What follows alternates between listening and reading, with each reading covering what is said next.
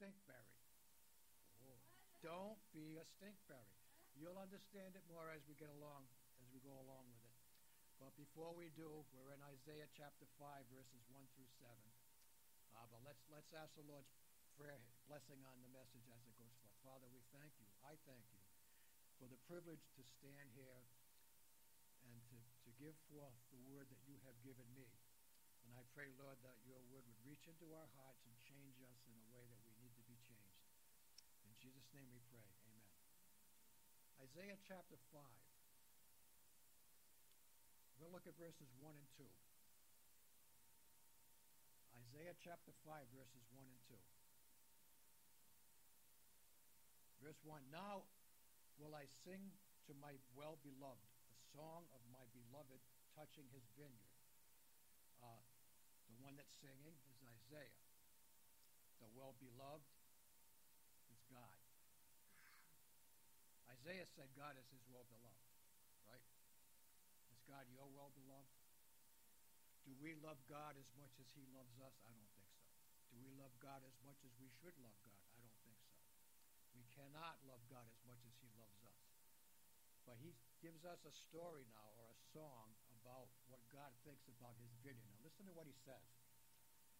Uh, in the middle of verse, My well-beloved hath a vineyard in a very fruitful hill.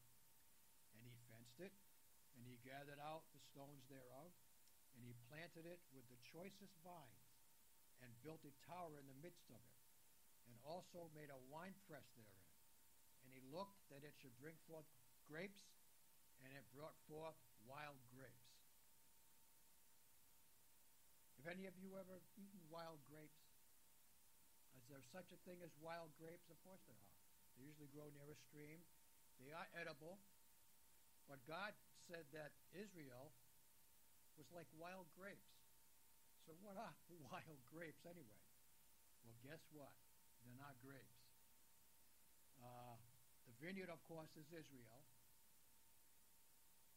But what are wild grapes? The, the Hebrew word for wild grapes is beshuyem. And what is a beshuyem? A beshuyem is a stinking, worthless berry. What we call today stinkberries. Have you ever seen a stinkberry? You don't want to see a stinkberry. Have you ever come near a stinkberry? You don't want to come near a stinkberry. A stinkberry comes from the male ginkgo biloba tree. Now you're saying to yourself, I thought ginkgo biloba was a, was a good supplement. It is. But ginkgo biloba supplement is made from the leaves of a male, sorry leaves, a male ginkgo biloba tree. But the stinkberries come from a female ginkgo biloba tree. I'm the one that's saying it, not you. I'm in trouble. I wasn't aware that there was such a thing as a male and a female tree.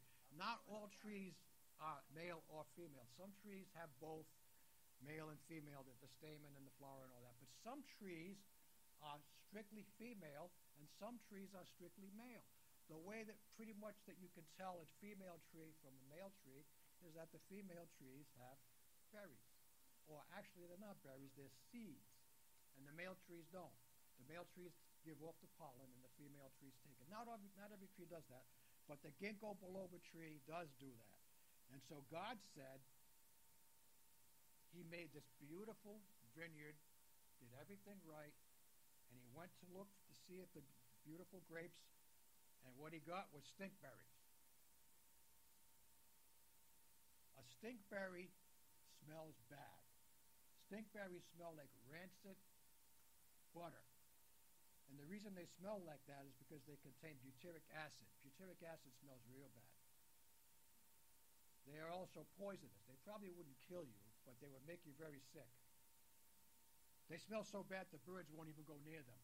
The birds don't eat stinkberries. They won't even go near a stinkberry. If you weren't near a stink, there's no ginkgo biloba trees around here. They're, they're more down the south.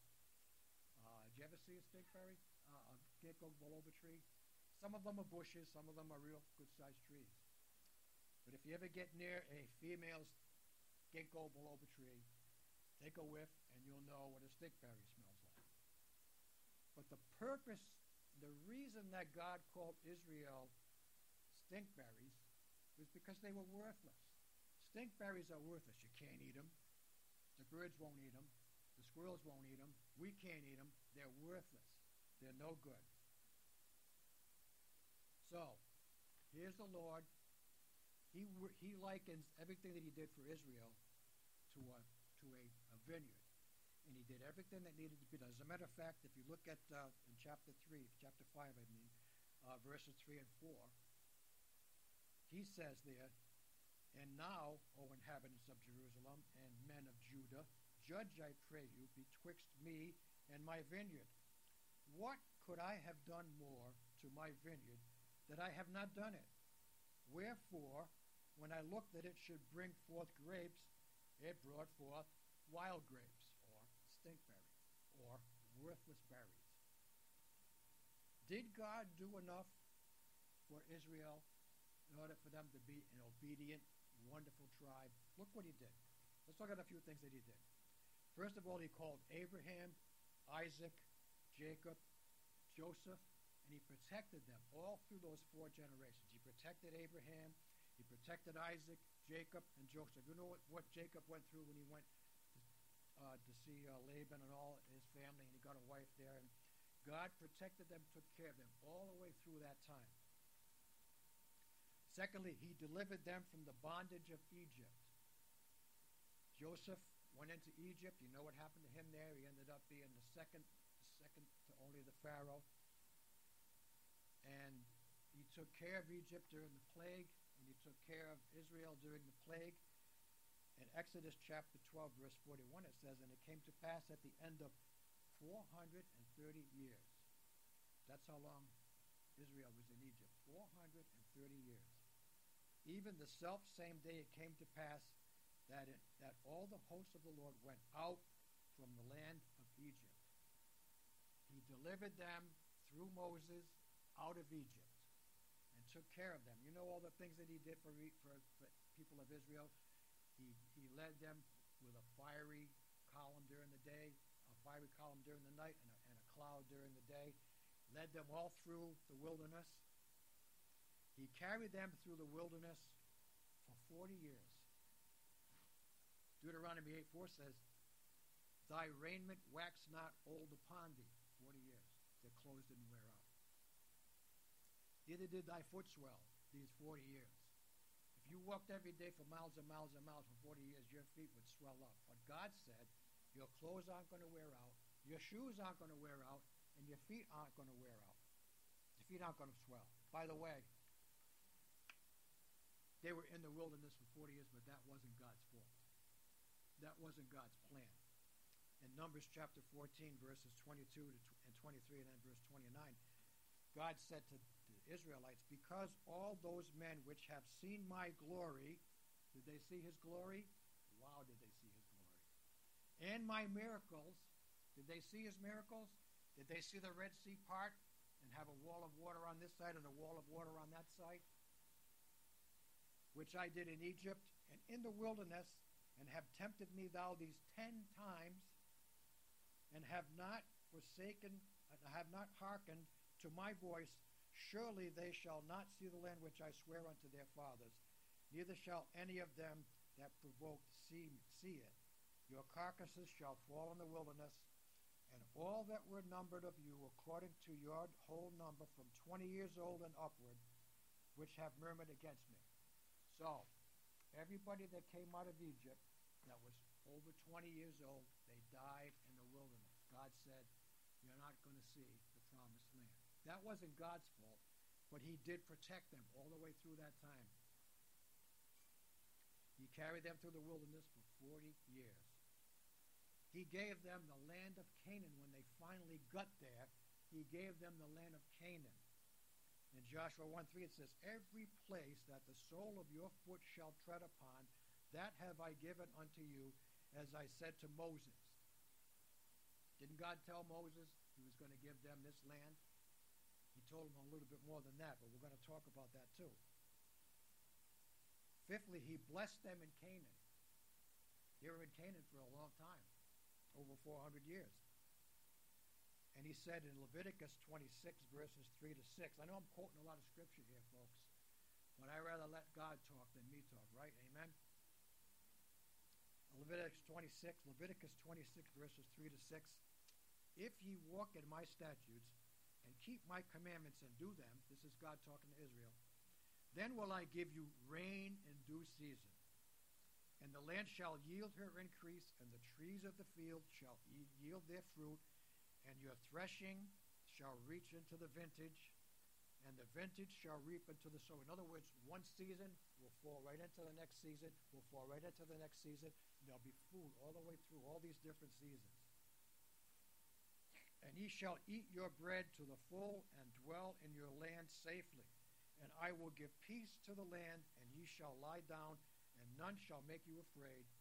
And I will rid all the evil beasts out of the land, neither shall the sword go through your land. But what happened? God said, if you do this, I'll do that. Did they do this? Now, God made a promise, but was, that promise was contingent on if ye walk in my statutes, statutes, and keep my commandments. So what did they do? They followed the idols of Canaan. They worshiped the idols of Canaan.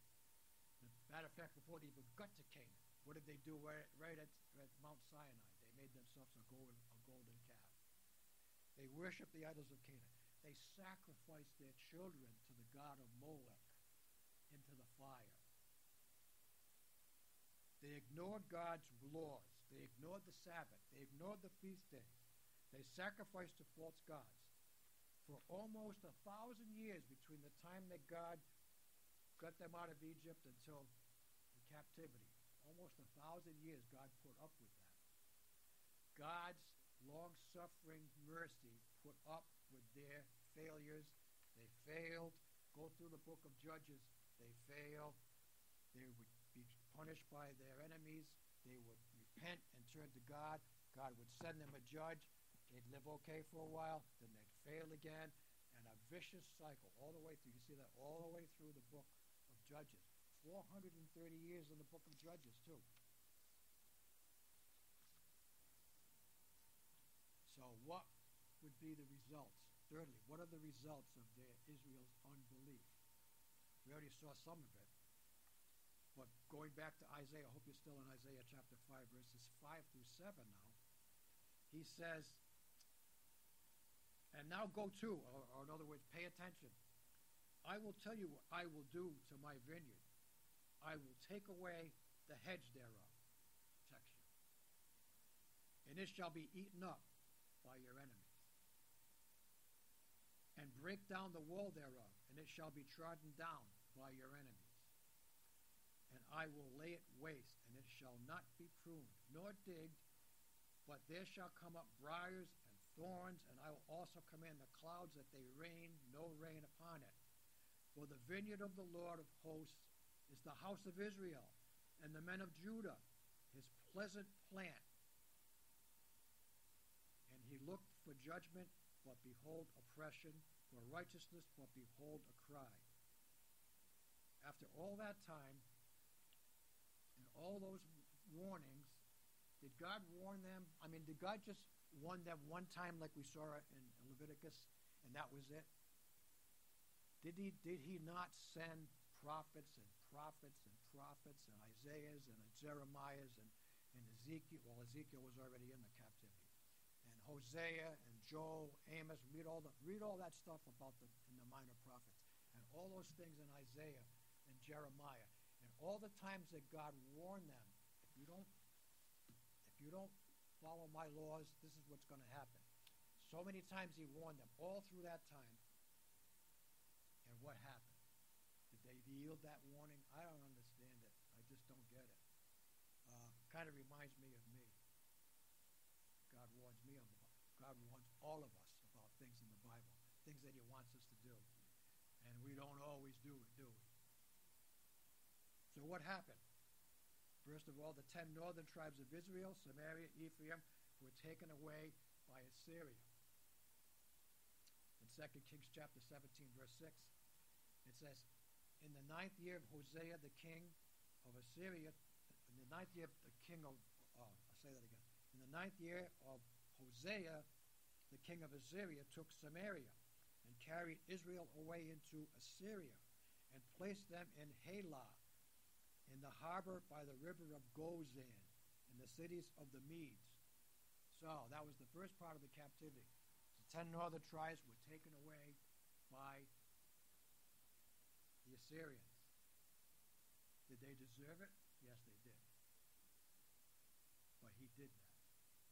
He gave them warnings for almost a thousand years, but they didn't heed to it. And then we have the two tribes of Judah. Isaiah, uh, Jeremiah calls the two tribes of Judah the treacherous sister because Judah saw what was going on up in, in, in Israel. And did, did they heed that warning? No, they didn't.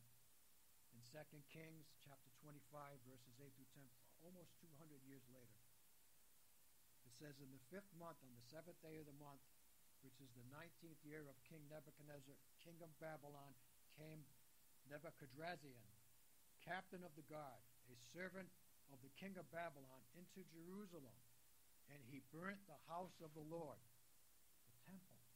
He burned it, he destroyed it. And the king's house, David's house, he burned it and destroyed it. And all the houses of Jerusalem and a very great man's house burnt he with fire. Every great man's house burnt he with fire And all the army of the Chaldeans that were with the captain of the gods broke down the walls of Jerusalem round about. And they were taken captive into Babylon. Was that the end of Israel? God give up on Israel? There are churches today that say God gave up on Israel. There are churches out there today, their theme is the church is Israel now. and all the promises that were for Israel are now for the church. Now, God made special promises for the church, but the promises for Israel were for Israel. The promises for the church are for the church. God did not. God can't break His promise. Didn't God promise to Abraham that He would make him a great nation? And didn't God promise that all the kingdoms of the earth through his generation will be blessed? Who's that? Who's all the kingdoms of the earth that were going to be that will be blessed through Abraham? You're sitting there, right there. You're them. Where, what, what, where your ancestors come from, Chrissy? French. It's France. How about you? How about you? Portuguese. Those are the great nations of the world. My father came from Wales. My mother came from France. You're Welsh too? Yeah. Well, Wales is in England. Wales is Great Britain, but Wales is his own country. The Welsh people are from Wales, and Wales is a country. Uh, I think all the countries are represented by the all the kingdoms will be blessed. God promised that. God's not done with Israel. Is, is Israel right now today? Did they learn their lesson yet? Does Israel recognize Jesus Christ as the Messiah? Uh-uh. Well, the Christian ones do. I'm talking about Israelites, the Jews, the real, the Jews. I'm not talking about Christian Jews. I'm talking about Jews. Remember what I told you the other day about uh, the Passover what they do at the Passover? Their Passover dinner that they have, it's called the Seder, and that, that's where they have the lamb and the bitter herbs, and the father looks at his oldest son at the end of the dinner. He says, Go to the door and the oldest son goes to the door and opens the door, and the father says, Is the Messiah there? And he says, No. And he closes the door. All that, all the uh, conservative Jews today, they all do that. Not necessarily all the Jews, a lot of the conservative Jews, and they still do that in Israel. They say Jesus was not the Messiah. But is God done with them? No. God is not finished with Israel. They're, they're not following Jesus right now, but God's not finished with them because the future time is going to come when all Israel is going to turn to God. In Jeremiah chapter 33, verse 26, it says, Then will I cast away the seed of Jacob and David my servant, so that I will not take away his seed to be rulers over all the seed of Abraham, Isaac, and Jacob. For I will cause their captivity to return and have mercy on them. That's a reference to 70 years of, of Babylonian captivity, they came back to Israel. But that wasn't the end of it.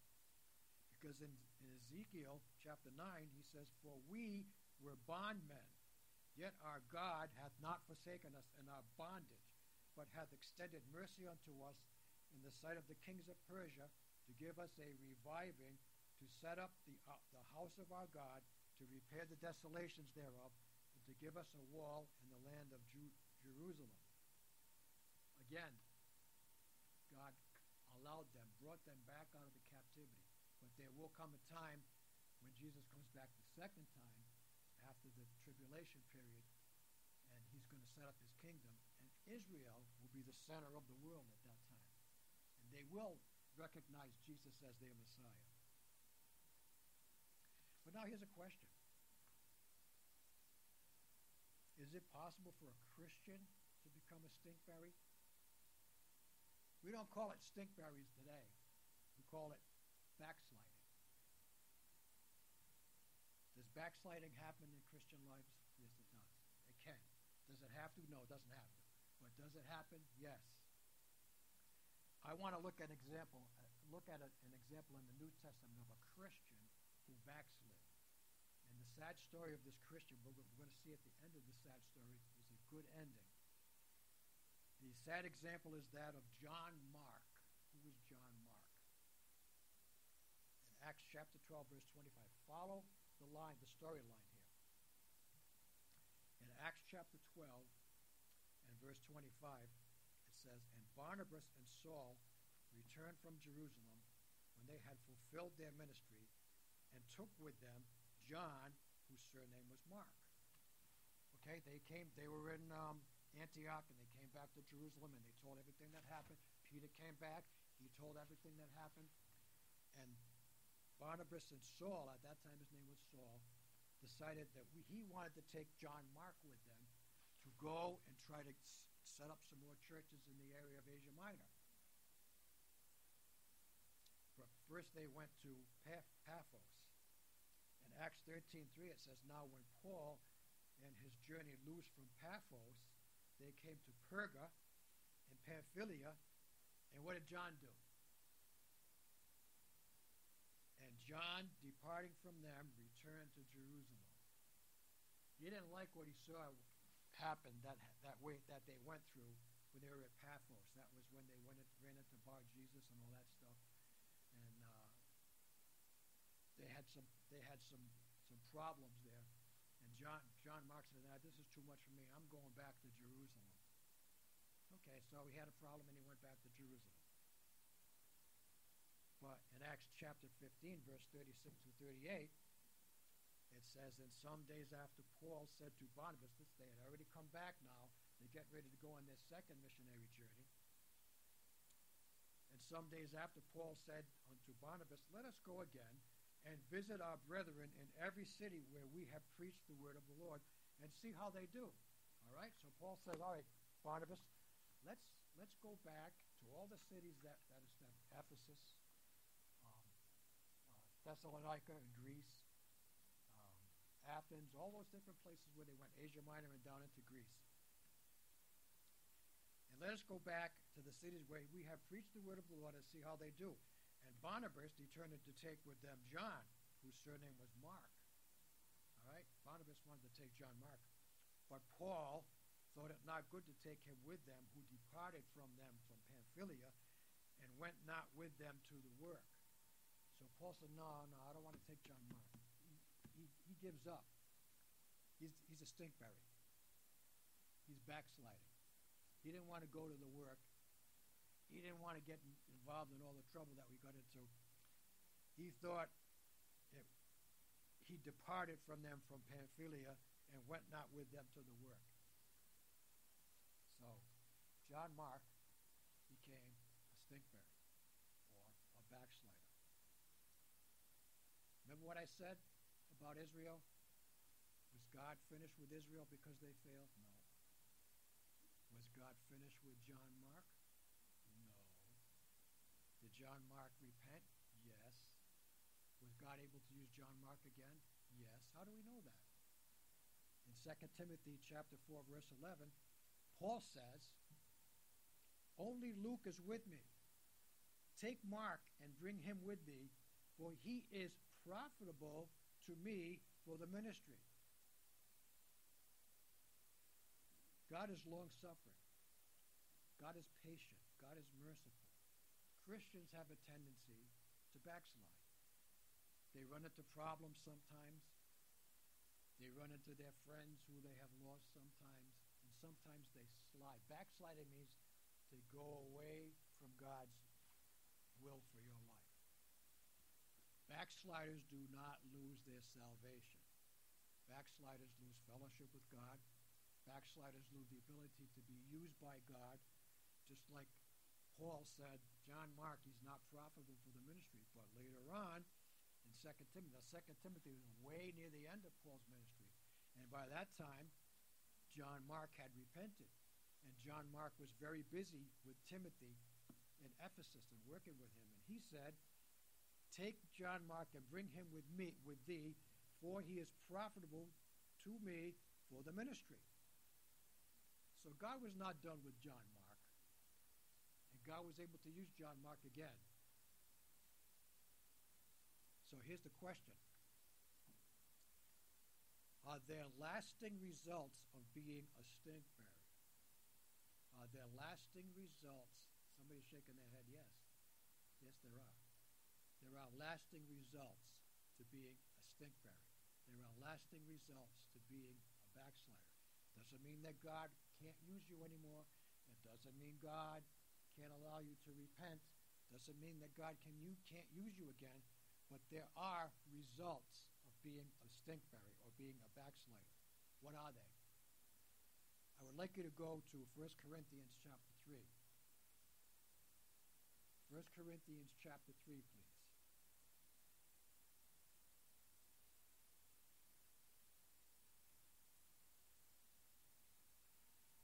These verses scare me. They make me nervous. 1 Corinthians chapter 3, verses 12 through 15. Shouldn't have to scare you, shouldn't have to make you nervous, but they make me nervous. Look what it says in chapter 12. I mean, uh, verse 12 of chapter 3. Now, if any man build upon this foundation gold, silver, precious stones, wood, hay, stubble, every man's work shall be made manifest. For the day shall declare it, because it shall be revealed by fire, and the fire shall try every man's work of what sort it is. Does this sound like lasting results? It does. If any man's work abide which he hath built upon, he shall receive a reward. That's the gold, silver, and precious stones. If any man's work shall be burned, he shall suffer loss. That's the wood, the hay, and the stubble. But he himself shall be saved, yet so as by fire. any Christian can come through a part of his life where he backslides, where he gets away from God, where uh, he yields to this guy over here. Remember this guy over here?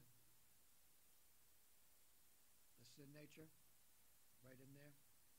This guy? We call him this guy and this guy. Sin nature and spirit nature. Sometimes we follow this guy. God allows us to follow that guy. But if we follow that guy, we're going to go away from God. We're going to we're going to disobey what this guy is saying The spirit nature, the one you got when you were born again.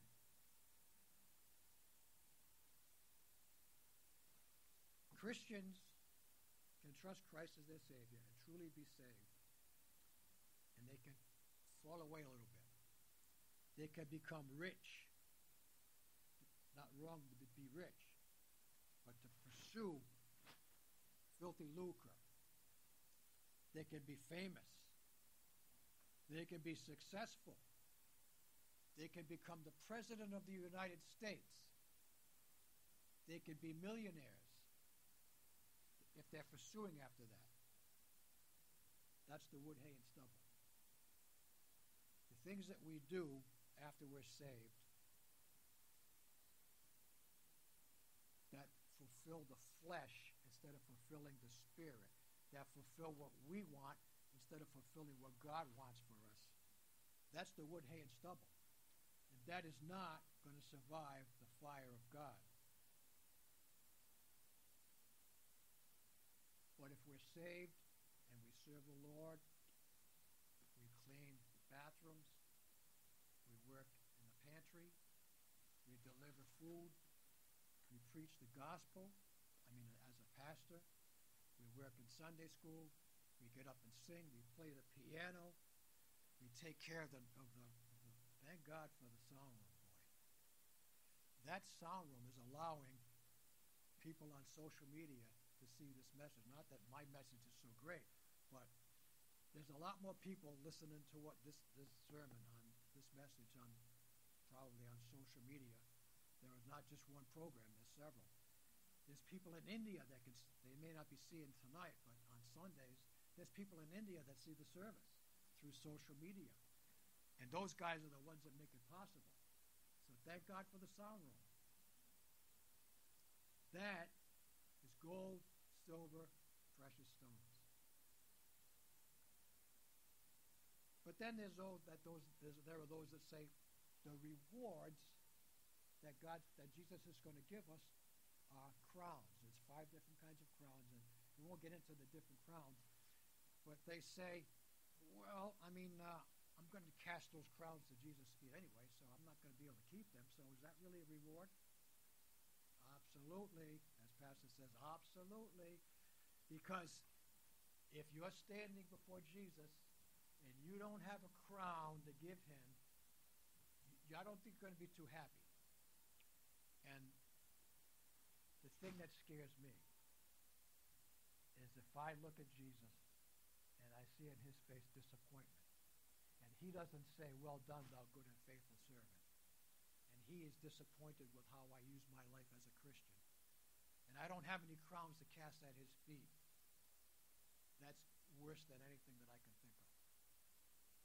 That scares the bejeebers out of me. It probably shouldn't, but it does. Because I can look back at my life and I can see a lot of wood, hay, and stubble. I've been saved for 52 years. I got saved when I was 18, and I'm 70 now. And if I, I can look back at those 52 years, and I see a lot of wood, hay, and stubble. And I, you know, I don't want to see that burn up, but I'm going to see it burn up. But I hope and I pray that there's more gold, silver, and precious stones that when Jesus looks at me, he says, Well done. You, you weren't perfect. You had a couple of flaws here and there, but I'm happy with how you served me. That's what I want to hear. None of us is perfect. We can't change the past. You know, you've got wood, hay, and stubble in your past. You can't change that. Nobody can go back in time and change what they've done. The past is the past. You can't change it. That's why Paul said, I press forward toward the mark of the high calling. That's the gold. That's the gold and the silver and the precious stones. Those are the things that we should strive for. Those are the things that, that we want to please God with. So once again, let me just say this. Don't be a stinkberry. Okay? Don't be a wild grape. Don't be worthless. Don't be something that God won't use. I hate to say God can't. I don't like to say God can't. I say God won't. I'm not kidding, really. There is such thing as a stinkberry. You look it up on, on, on you look it up and they'll tell you the go below a tree. It's not really a berry, it's a seed, but it smells bad. And the birds won't go near it. It's worthless. Okay? Don't be a stinkberry. Be a loving follower and server of the Lord. That's what he wants you to be. Doesn't matter what it is. Ushers, playing the piano, I named all those little different things, cleaning the bathroom, whatever it is, whatever God has laid on your heart. Listen, every every one of you here, including myself, have a special gift that God has given to you when you were saved. And God wants you to use that gift. Not everybody can be a preacher. I'm not a preacher. I'm just a teacher. Not everybody can play. I can't play the piano. Chrissy can play the piano. God gave her that gift. Right? She'll tell you every time. You go up to Chrissy and, and, and compliment her on her playing, what's she going to say? Praise the Lord. It's God. That's the right attitude to have. So once again, don't be a stinkberry. Serve the Lord with all your heart, to the best of your ability. You may not be perfect, like me, I'm not perfect, but serve the Lord with all your heart. Father, we thank you for this message. And Father, we pray that we would apply that to our lives and help us to be servants of the Lord, as Paul said about John Mark. That he, that he can use John Mark, even though for a while he was a stinkberry. But now he's, but then he was later on he was used by God. And let us not dwell on the past wood, hay, and stubble, but dwell on the future gold, silver, and precious stones. We ask it now in Jesus' name.